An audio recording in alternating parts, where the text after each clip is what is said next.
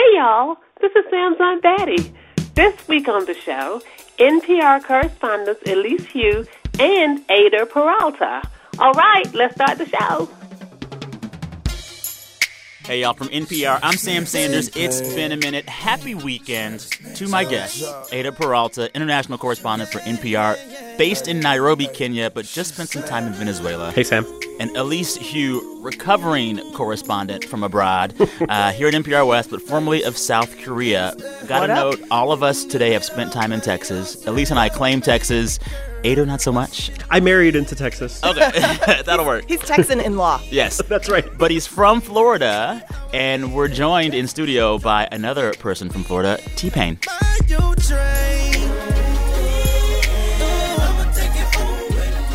I'm playing T Pain this week and this classic song, Buy You a Drink, because T Pain won a singing contest When? this week. Huh. A contest called The Masked Singer. Have Oh, y'all heard you of love it? Mass Singer.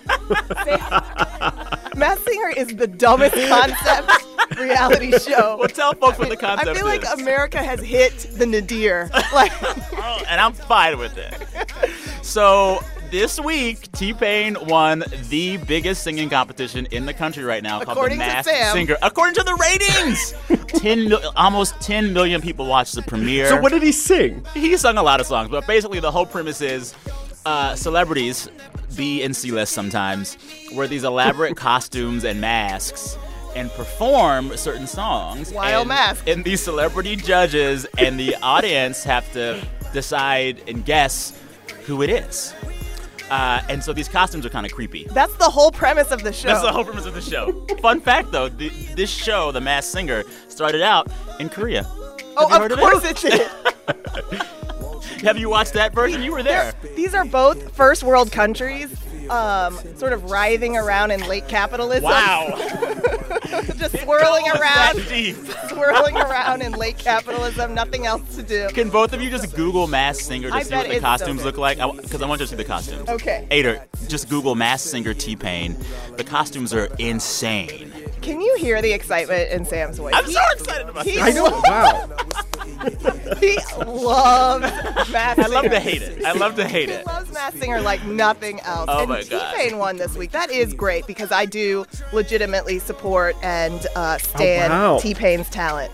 Also, he's so smart. He also released a new album this week, too. Oh, nice. He's riding that news cycle. This was his costume. Yeah, these costumes are just wow. How do you sing through like a like bunny outfit?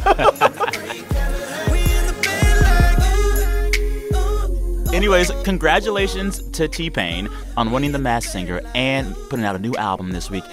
I like him a lot. He was the soundtrack of my college. Mm, sing, yeah. So, into it. All right. We're going to start the show as we always do. I'm going to ask each of my guests to describe their week of news in only three words. Elise, you're up to this challenge. My words are deal, no deal. You have to kind of say it like that. Also, another popular American show. Right. Deal or no deal. Love you, Howie we're, Mandel. we're staying on this theme. so, what deal are you talking about? President Trump went to Hanoi for his big second summit with North Korean dictator Kim Jong un last year. So, just eight months ago, I was in Singapore covering their first historic summit, the one between the U.S. and North Korea. Their heads of state had never met before. They signed this joint agreement in Which was a little hollow. it was a little hollow, but the U.S. really clung to this notion that North Korea committed to denuclearizing Yes. the Korean Peninsula. Yes. So, fast forward to January and February of this year. Uh, my sources indicate to me that even though these working level talks weren't bridging a big gap Uh-huh. between North Korea and the United States, Trump went ahead and called for a summit. And they met and they had a dinner together and they seemed to be warm. Um, Trump touched Kim Jong un's arm a lot. You know, arm touch is supposed to be intimate. And but we got no images of this, right? This wasn't like a like an Angela Merkel, George Bush thing. good. no, no, no, no. It wasn't a shoulder rub. That was that looked like assault. But I don't think Trump would do that because he's kind of a germaphobe. Right. I couldn't see him touching someone that light, intensely. He a did light a light touch. elbow touch. In the Purell. a couple times, a couple times, and then uh, the next day on the public schedule, after bilateral meetings between the two sides um, and their translators, on the schedule there was a lunch and then a joint signing Yes. uh, ceremony. abruptly, during the, and towards the end of the bilateral, reporters were notified, "Hey, the lunch has been canceled, and so has the signing ceremony." How much of a shock was that to journalists following this story? That was a huge surprise to all of us. I mean, all of these networks are having to scramble. The reporters there are like, "We don't know what is about to happen. Yeah. Something is happening." Yeah. And what happened was the two sides couldn't bridge the gap. They couldn't make a deal. and apparently, this is because um, North Korea wanted sanctions taken away before they began to denuclearize. Yeah, so there's sequencing going on, Yeah. right? I mean, they, both sides offered something that the other wanted, but not enough of what the other wanted. And so there's some actual disagreement now um, between the president, the U.S. president's take on this, which was, oh, North Korea wanted all the sanctions lifted. But North Korea says, North Korea had this rare press conference Yeah. in which its foreign minister said, you know what? We did not say all, we said Oh. partial. So there's So there's differing stories yeah, now. there's different differing stories. And do you believe Donald Trump or do you believe the North Korean regime? I mean, it's So kind of are they in a worse spot after this summit than they were before? both sides are spinning it. Both sides are spinning it, saying, you know what, we're still mutual admiration, and they're trying to salvage the relationship so that more talks can f- go forward. But these are like basic disagreements, right? At least, like, I mean, like, this isn't like over like the nitty gritty. This is over like What the big denuclearization means. They don't Yeah. know. They haven't figured that out No, yet. they came out of two summits now, two head of state level summits, and haven't figured that out. I was reading in the punditry around Trump and this summit. A lot of folks on the left, a lot of Democrats said it was actually appropriate for him to pull out when he did. bipartisan praise for Huh. not making a deal hmm. because everybody is relieved that the US president made no deal instead of a bad deal. So, yeah, it's been a crazy crazy week. It's Wednesday was another one of those days that was like today has been a long week, which we can say for a lot of For a lot of things. For a lot of things. So, Eyder, you have three words also about another part of the world? Yep, South America in Venezuela. You were Um, just there, huh? I was, yeah. I spent uh, a couple of weeks down there. Uh, and I would go with hope, fear, and disillusionment. That's heavy. So I guess it was a little more than a month ago that uh, the opposition leader in Venezuela, Juan Guaido, uh, stood up in front of uh, hundreds of thousands of people and declared himself president. So you had uh, President Nicolas Maduro and interim President Juan Guaido. And both of them are saying we're the rightful leader of this country. We're the rightful leader. And so this week was really pivotal for Juan Guaido. He and the opposition came up uh, with a scheme. They put aid with the help of the United States and, and the dozens of other countries who recognize Guaido as a legitimate leader of Venezuela. They set up aid all along the border of Venezuela. And they said, you know, on Saturday, this past Saturday, we are getting this aid in. And the hope was that the military would say, we're going to let it through because Juan Guaido is the legitimate president of this country. Except that's not what happened. Okay, what Uh, happened? In Caracas, not a single military man turned Wow. on Maduro. And uh, along the border, one of the aid trucks was set on fire. So then now there's this situation where there are two guys in Venezuela saying, hey, I'm the actual leader. Um, the U.S. Uh, is supporting Guaido. Maduro has been a controversial figure for a long time. Why has resistance to him reached this flashpoint now as opposed to any time in the last number of years? stuff is really bad in Venezuela right now. I mean, the economic crisis is just it's rough. So somebody makes uh, you know, 18,000 bolivares a month, which is about the base salary there. And a, a pack of toilet paper is 20,000. Right. People are having a hard time eating. Wow. Um, there's children dying of malnutrition, um, you know, dying of very simple things like diarrhea or, or a cold, right? Things are bad. My question with all of it, it's like you both have been following these international stories uh, from North Korea, from Venezuela. How is the Trump White House interacting with leadership in both of those countries? And is it different or the same? Are there through lines in the way that the Trump White House is handling these tense international situations? Elise? I can speak to the Korea situation and then send it over to you, Eyder. But for me, um, the big difference between covering Obama dealing with the North Korea situation and Trump in dealing with the North Korea situation is preparation. This isn't exclusive to Obama, actually. All of American diplomacy in modern years has actually been a lot more thorough in terms hmm. of pre- preparation at the working level. Previous diplomatic norms is bottom up. Huh. So in negotiating the Iran deal, for example, uh-huh. uh, there were so I mean there were so many discussions going on between allies to the United States and with the Iranian side um, until the principals could finally get to a signature. Mm-hmm. The Trump uh, method is completely flipped. So the mm. Trump method is I'm going to call for this and I'm going to deal with it. I alone am going to deal with it. And then um, details try, later. Details later. Right. Yeah. So for Eyder, did you see a similar, perhaps, lack of preparation in the way the U.S. engaged with Guaido and uh, Maduro this week and last? Yeah, absolutely. I mean, I, I think I'll point out two things. Okay. One is that the Obama administration had said that the Monroe Doctrine, which is a doctrine that the U.S. views the Latin America as its backyard and will, you know, come in when they need to. The Obama administration had called that off. They had hmm. said that was over. Hmm. Obviously, the Trump administration has said, absolutely not. This is our backyard. We care. Hmm. But similarly to what Elise said, diplomacy always has this idea of escalation in mm-hmm. mind, right? So you have to know where you're going with this and mm-hmm. how you're going to escalate if what you don't want to happen happens. Yeah. Yeah. And it, it seems like like the U.S. Um, did not think this particular escalation through. Mm. Ditto Hanoi. Okay. Right. On that note, uh, y'all, I have three words as well. Go for it, Sam. What are your you. three words? The masked singer? Yeah. No. My three words are left and right hmm. because I've been spending a lot of time uh, reading into how the 2020 race for president might see a left that's further left hmm. than ever before and a right that is further right than ever before. Um, hmm. A bit of evidence for that case uh, came about this week when multiple Democratic candidates for president in 2020 began to talk about reparations right. for American slave descendants. Yeah.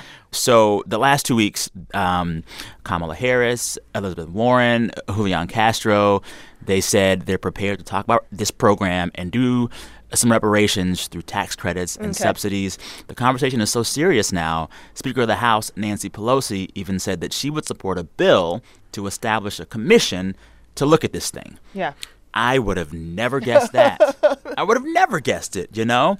And so that shows how far left the left is moving right now, but there's also evidence that the right is moving further right as well. Well, you know, one example of really fast policy shift that I didn't expect in our adult years um, was uh, how America is now totally cool with same sex marriage. Yeah. And legalization of marijuana. Um, marijuana, I mean, we're sitting here in California where you it's can just. Very, very legal. I, I, I'm wondering what you guys think what that does since I don't live in the United States. I mean, what does that do to like interpersonal relationships? You mean reparations? Yeah, no, no, like like talk like this. I mean, this idea that the left is super left, the right is super right. So, I mean, does that actually affect interpersonal relationships? So, this is the thing that's been really interesting. Um, there's been some really interesting demographic and survey work that shows that both sides, left and right, are more influenced and they're more partisan because of their views on race. Uh, and race hmm. has become central to the way that people conceptualize their political identity now.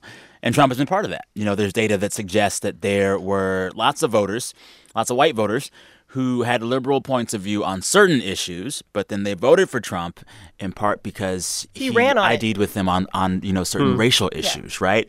And because views on race and who is being hurt or helped in this current climate, because they're so different, you see the left and right end up on totally different sides of this coin in a way that just makes it so much more partisan than it's been in a long time. Mm. Yeah. On that note, time for a break. Coming up, what would you do if you got 20 or 40 or $100,000 on your 18th birthday? We talked to a member of a Native American tribe in North Carolina where that is exactly what happens. I'm Sam Sanders. You're listening to It's Been a Minute from NPR. We'll be right back. Support for this podcast comes from the John S. and James L. Knight Foundation, helping NPR advance journalistic excellence in the digital age. We often think of luck as something random, unpredictable. But what if we actually have more control than we think we do? A lot of it has to do with taking tiny risks. It's getting out of your comfort zone. It's paying attention to things that other people don't pay attention to. Ideas on what makes us lucky on the TED Radio Hour from NPR. All right, we're back. You're listening to It's Been a Minute from NPR, the show where we catch up on the week that was.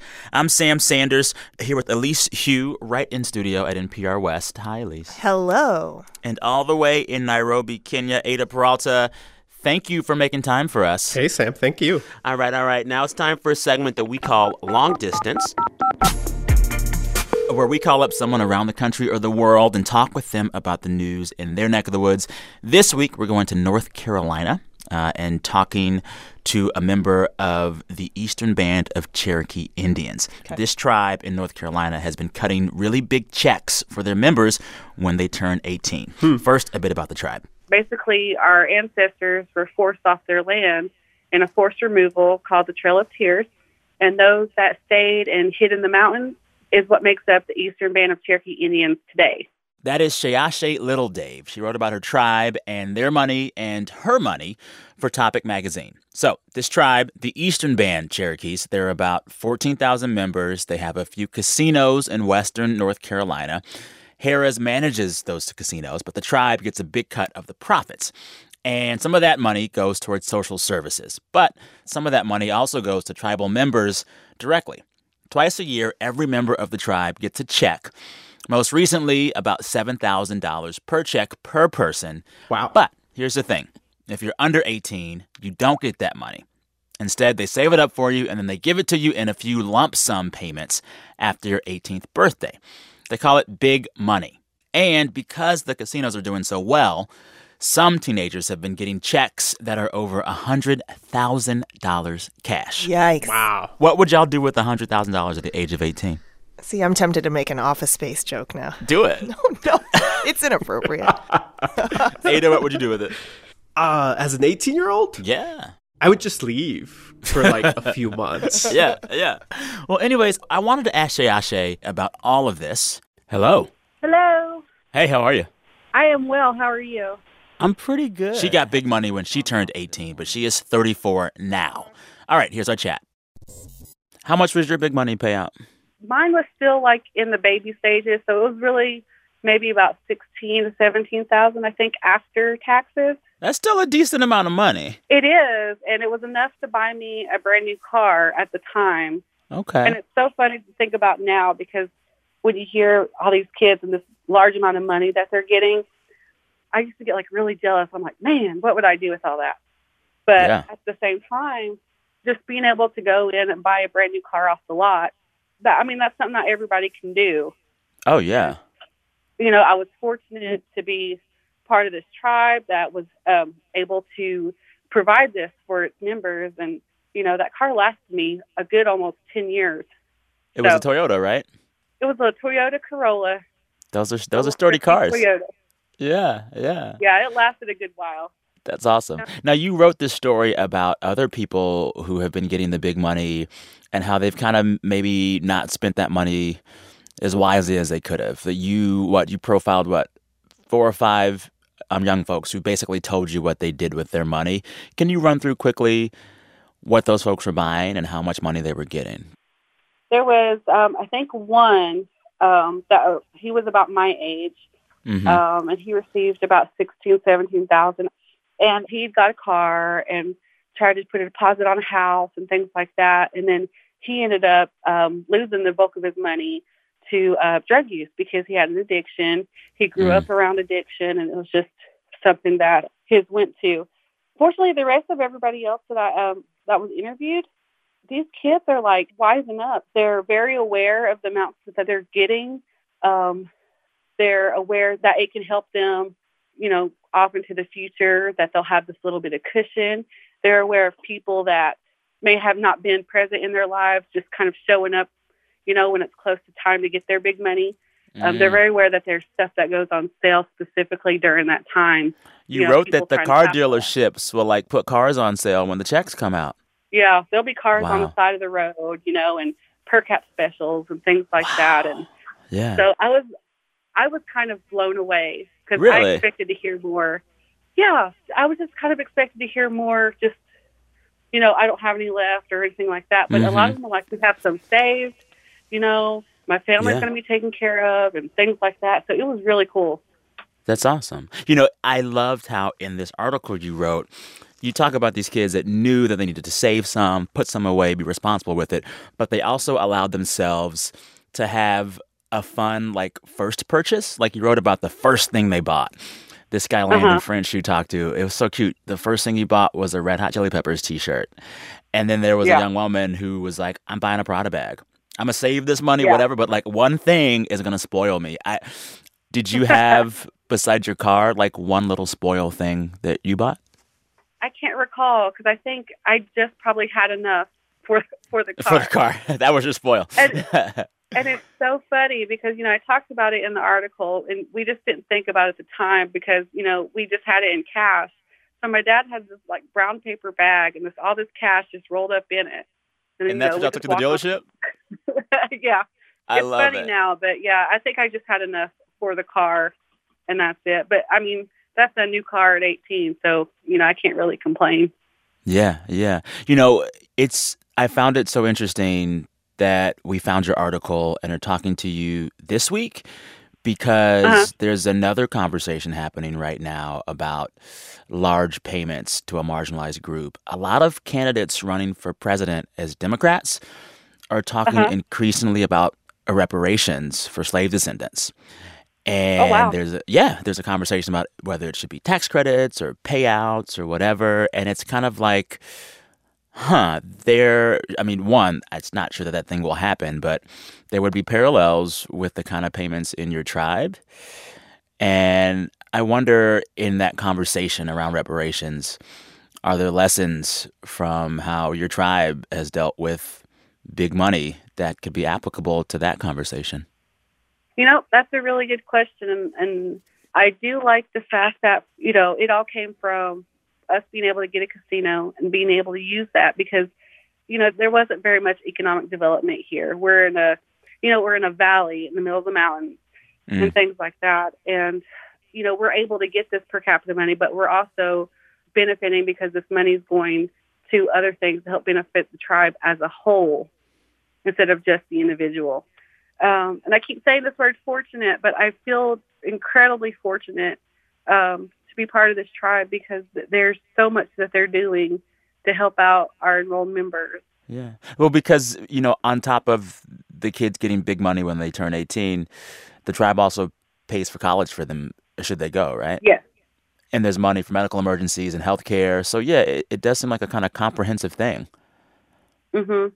It is interesting, though, yeah. to hear you say that you're grateful to be part of your tribe because at the top of our conversation, you talked about the horror that was the Trail of Tears and how the folks in your tribe mm-hmm. had to like hide from that. And I mean, there's a there, there's a lot of history that tribes like yours yeah. have experienced in America. And when I mm-hmm. think, when I imagine what folks in tribes would say about the lot of their tribes, I wouldn't expect to hear the word grateful. Well, and you know, um, I took part in this ride uh, two years ago. It's called Remember the Removal Bike Ride. And mm. basically, mm. um, I got to go with a group and we rode a bike from New Echota, Georgia to Oklahoma. So it was like close to 900 miles on a bike during the summer. And um, uh, basically, we, we uh, retraced the northern route of the Trail of Tears. Mm. And the entire time, we got to visit various sites where there were encampments and where we learned that um, our some of our ancestors were, you know, corralled and, you know, our babies died and the elderly died and, you know, unmarked graves and all these things. And, and when I see that, you know, we came back from all this tragedy in our history, Yeah. and we're we're just just a strong people. And Mm. how could you not? How could you not be grateful and proud to be part of that? Yeah. You know. It's funny. I've been thinking all week now, reading your article and getting ready to talk to you about what I would do right now if I got some big money. And I was like, Uh-huh. What was the first thing I would buy? And then I was just like, food. I would just go to a bunch of fancy restaurants and eat a bunch of fancy food. if I had, it's going to sound really bad, but I would I would go to New York and catch Yeah. every single Broadway show I could watch. That is a wonderful idea. well, thank you so much uh, for telling your people's story and for sharing it with us. And I really enjoyed this conversation. Well, thank you, and thank you for for reaching out. I'm just be, glad to be able to have this platform. Awesome. Well, thank you. Thank you so much. All right. Bye bye. Bye.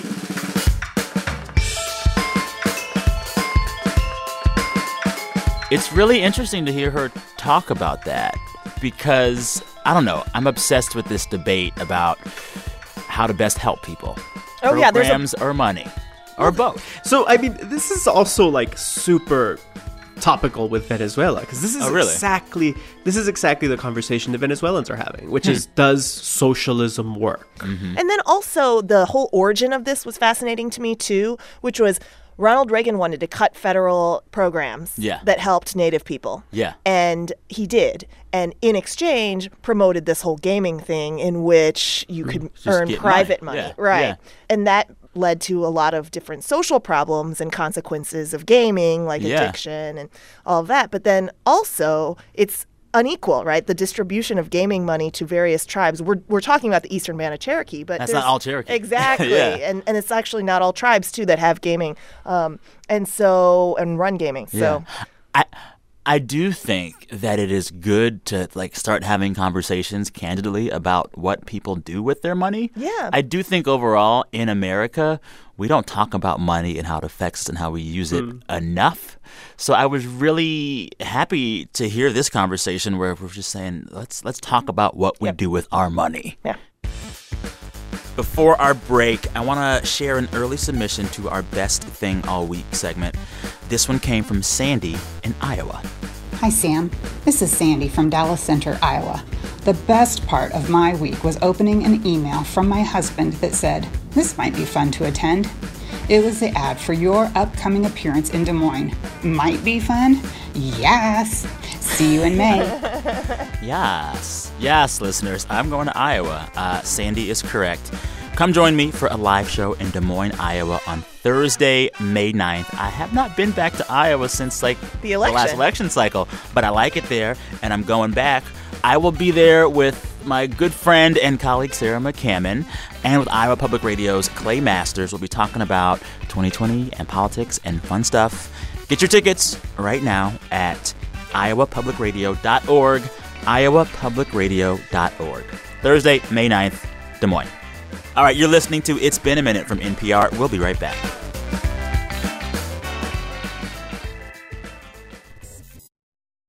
Support for this podcast and the following message come from the Annie E. Casey Foundation, developing solutions to support strong families and communities to help ensure a brighter future for America's children. More information is available at aecf.org.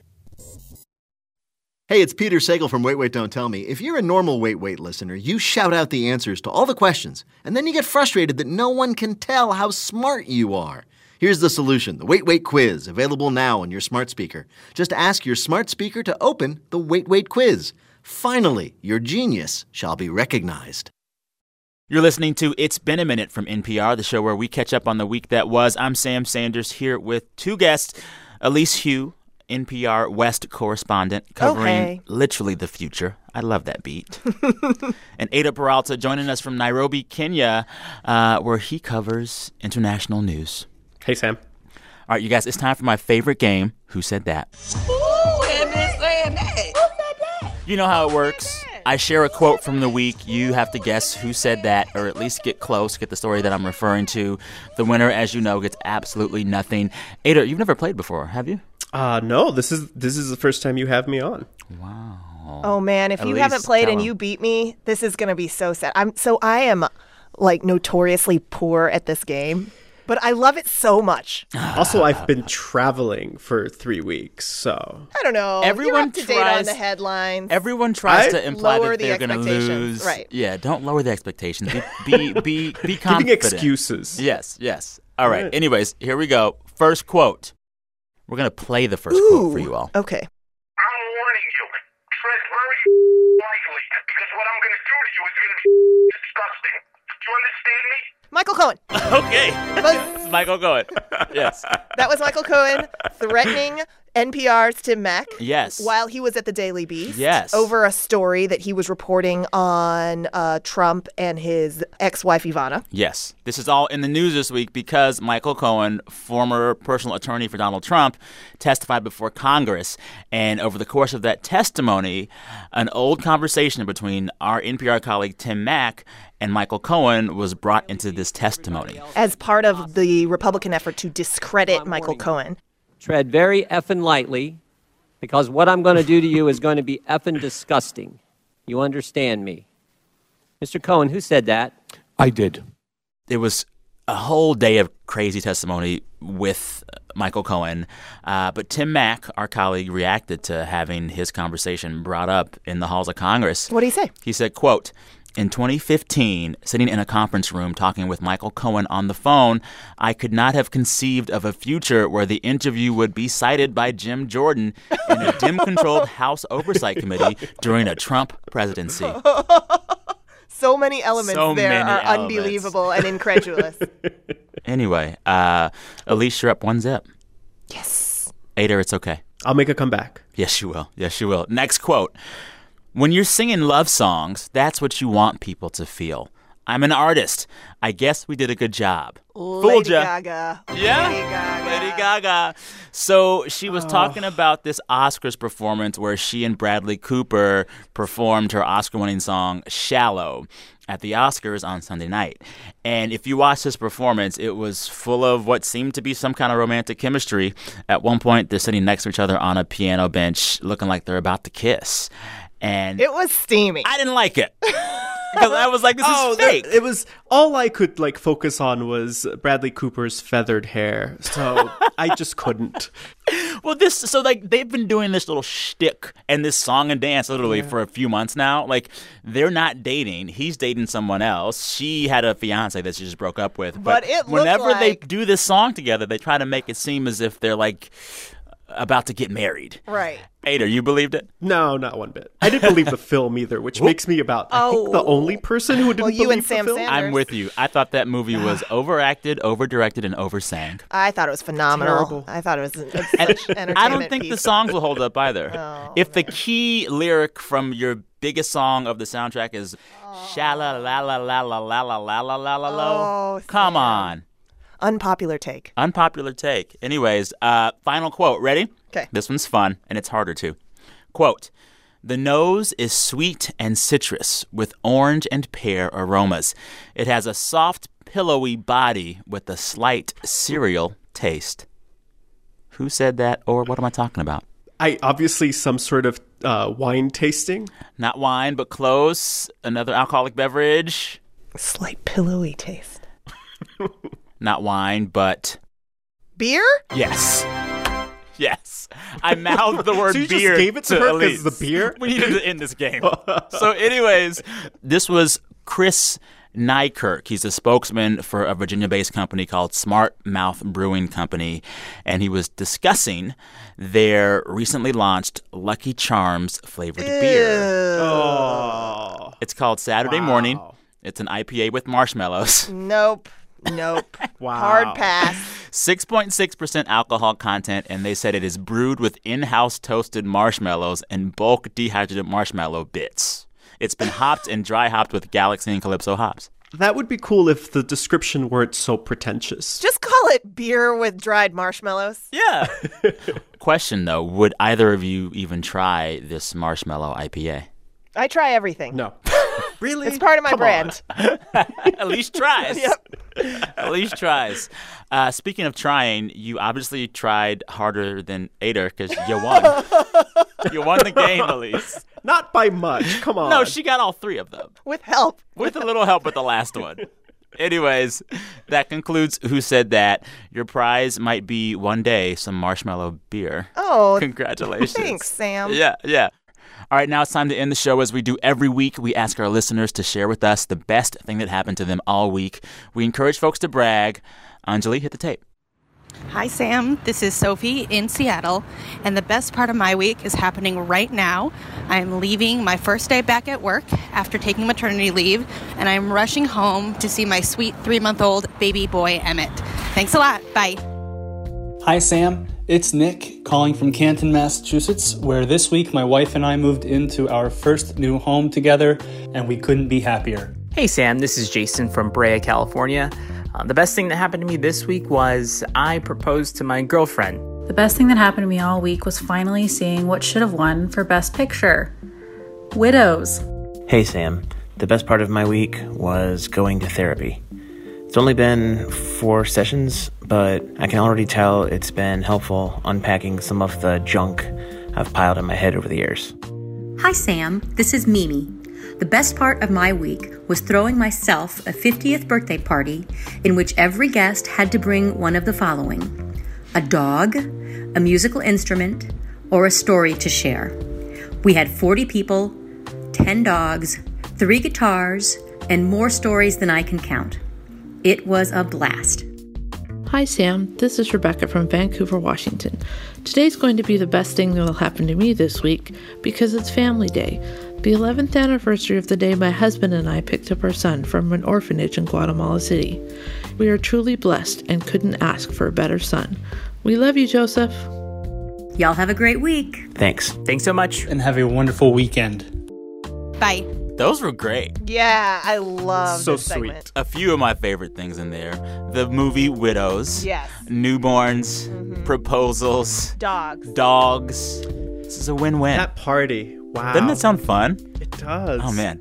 Thanks to all the folks you heard there Sophie, Nick, Jason, Sarah, Michael, Mimi, and Rebecca. Uh, and also shout out to therapy. Yes, absolutely. It's good stuff. 100%. It's good stuff. All right, listeners, we listen to all of these that come in. Thank you for sharing and keep sharing.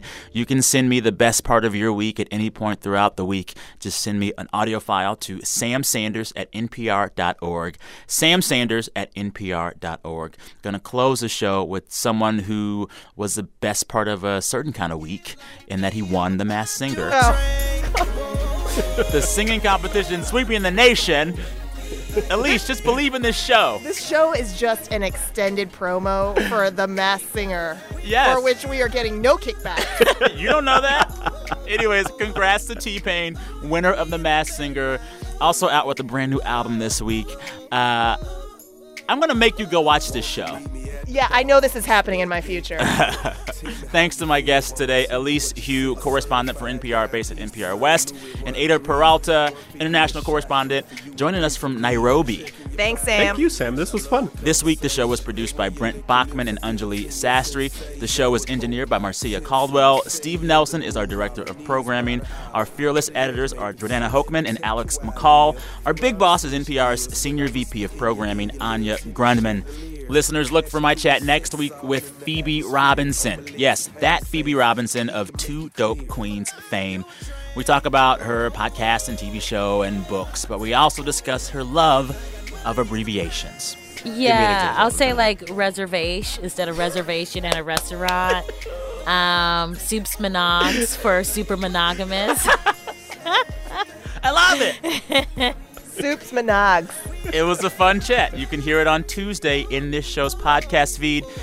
Till then, thank you for listening. T Pain, I salute you and congratulate you on winning the hardest competition of all time, The Masked Singer. Till next time, I'm Sam Sanders. Talk soon.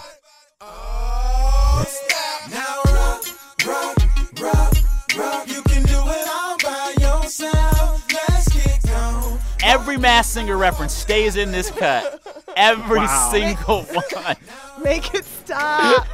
I'm gonna go watch this. You need to go watch it.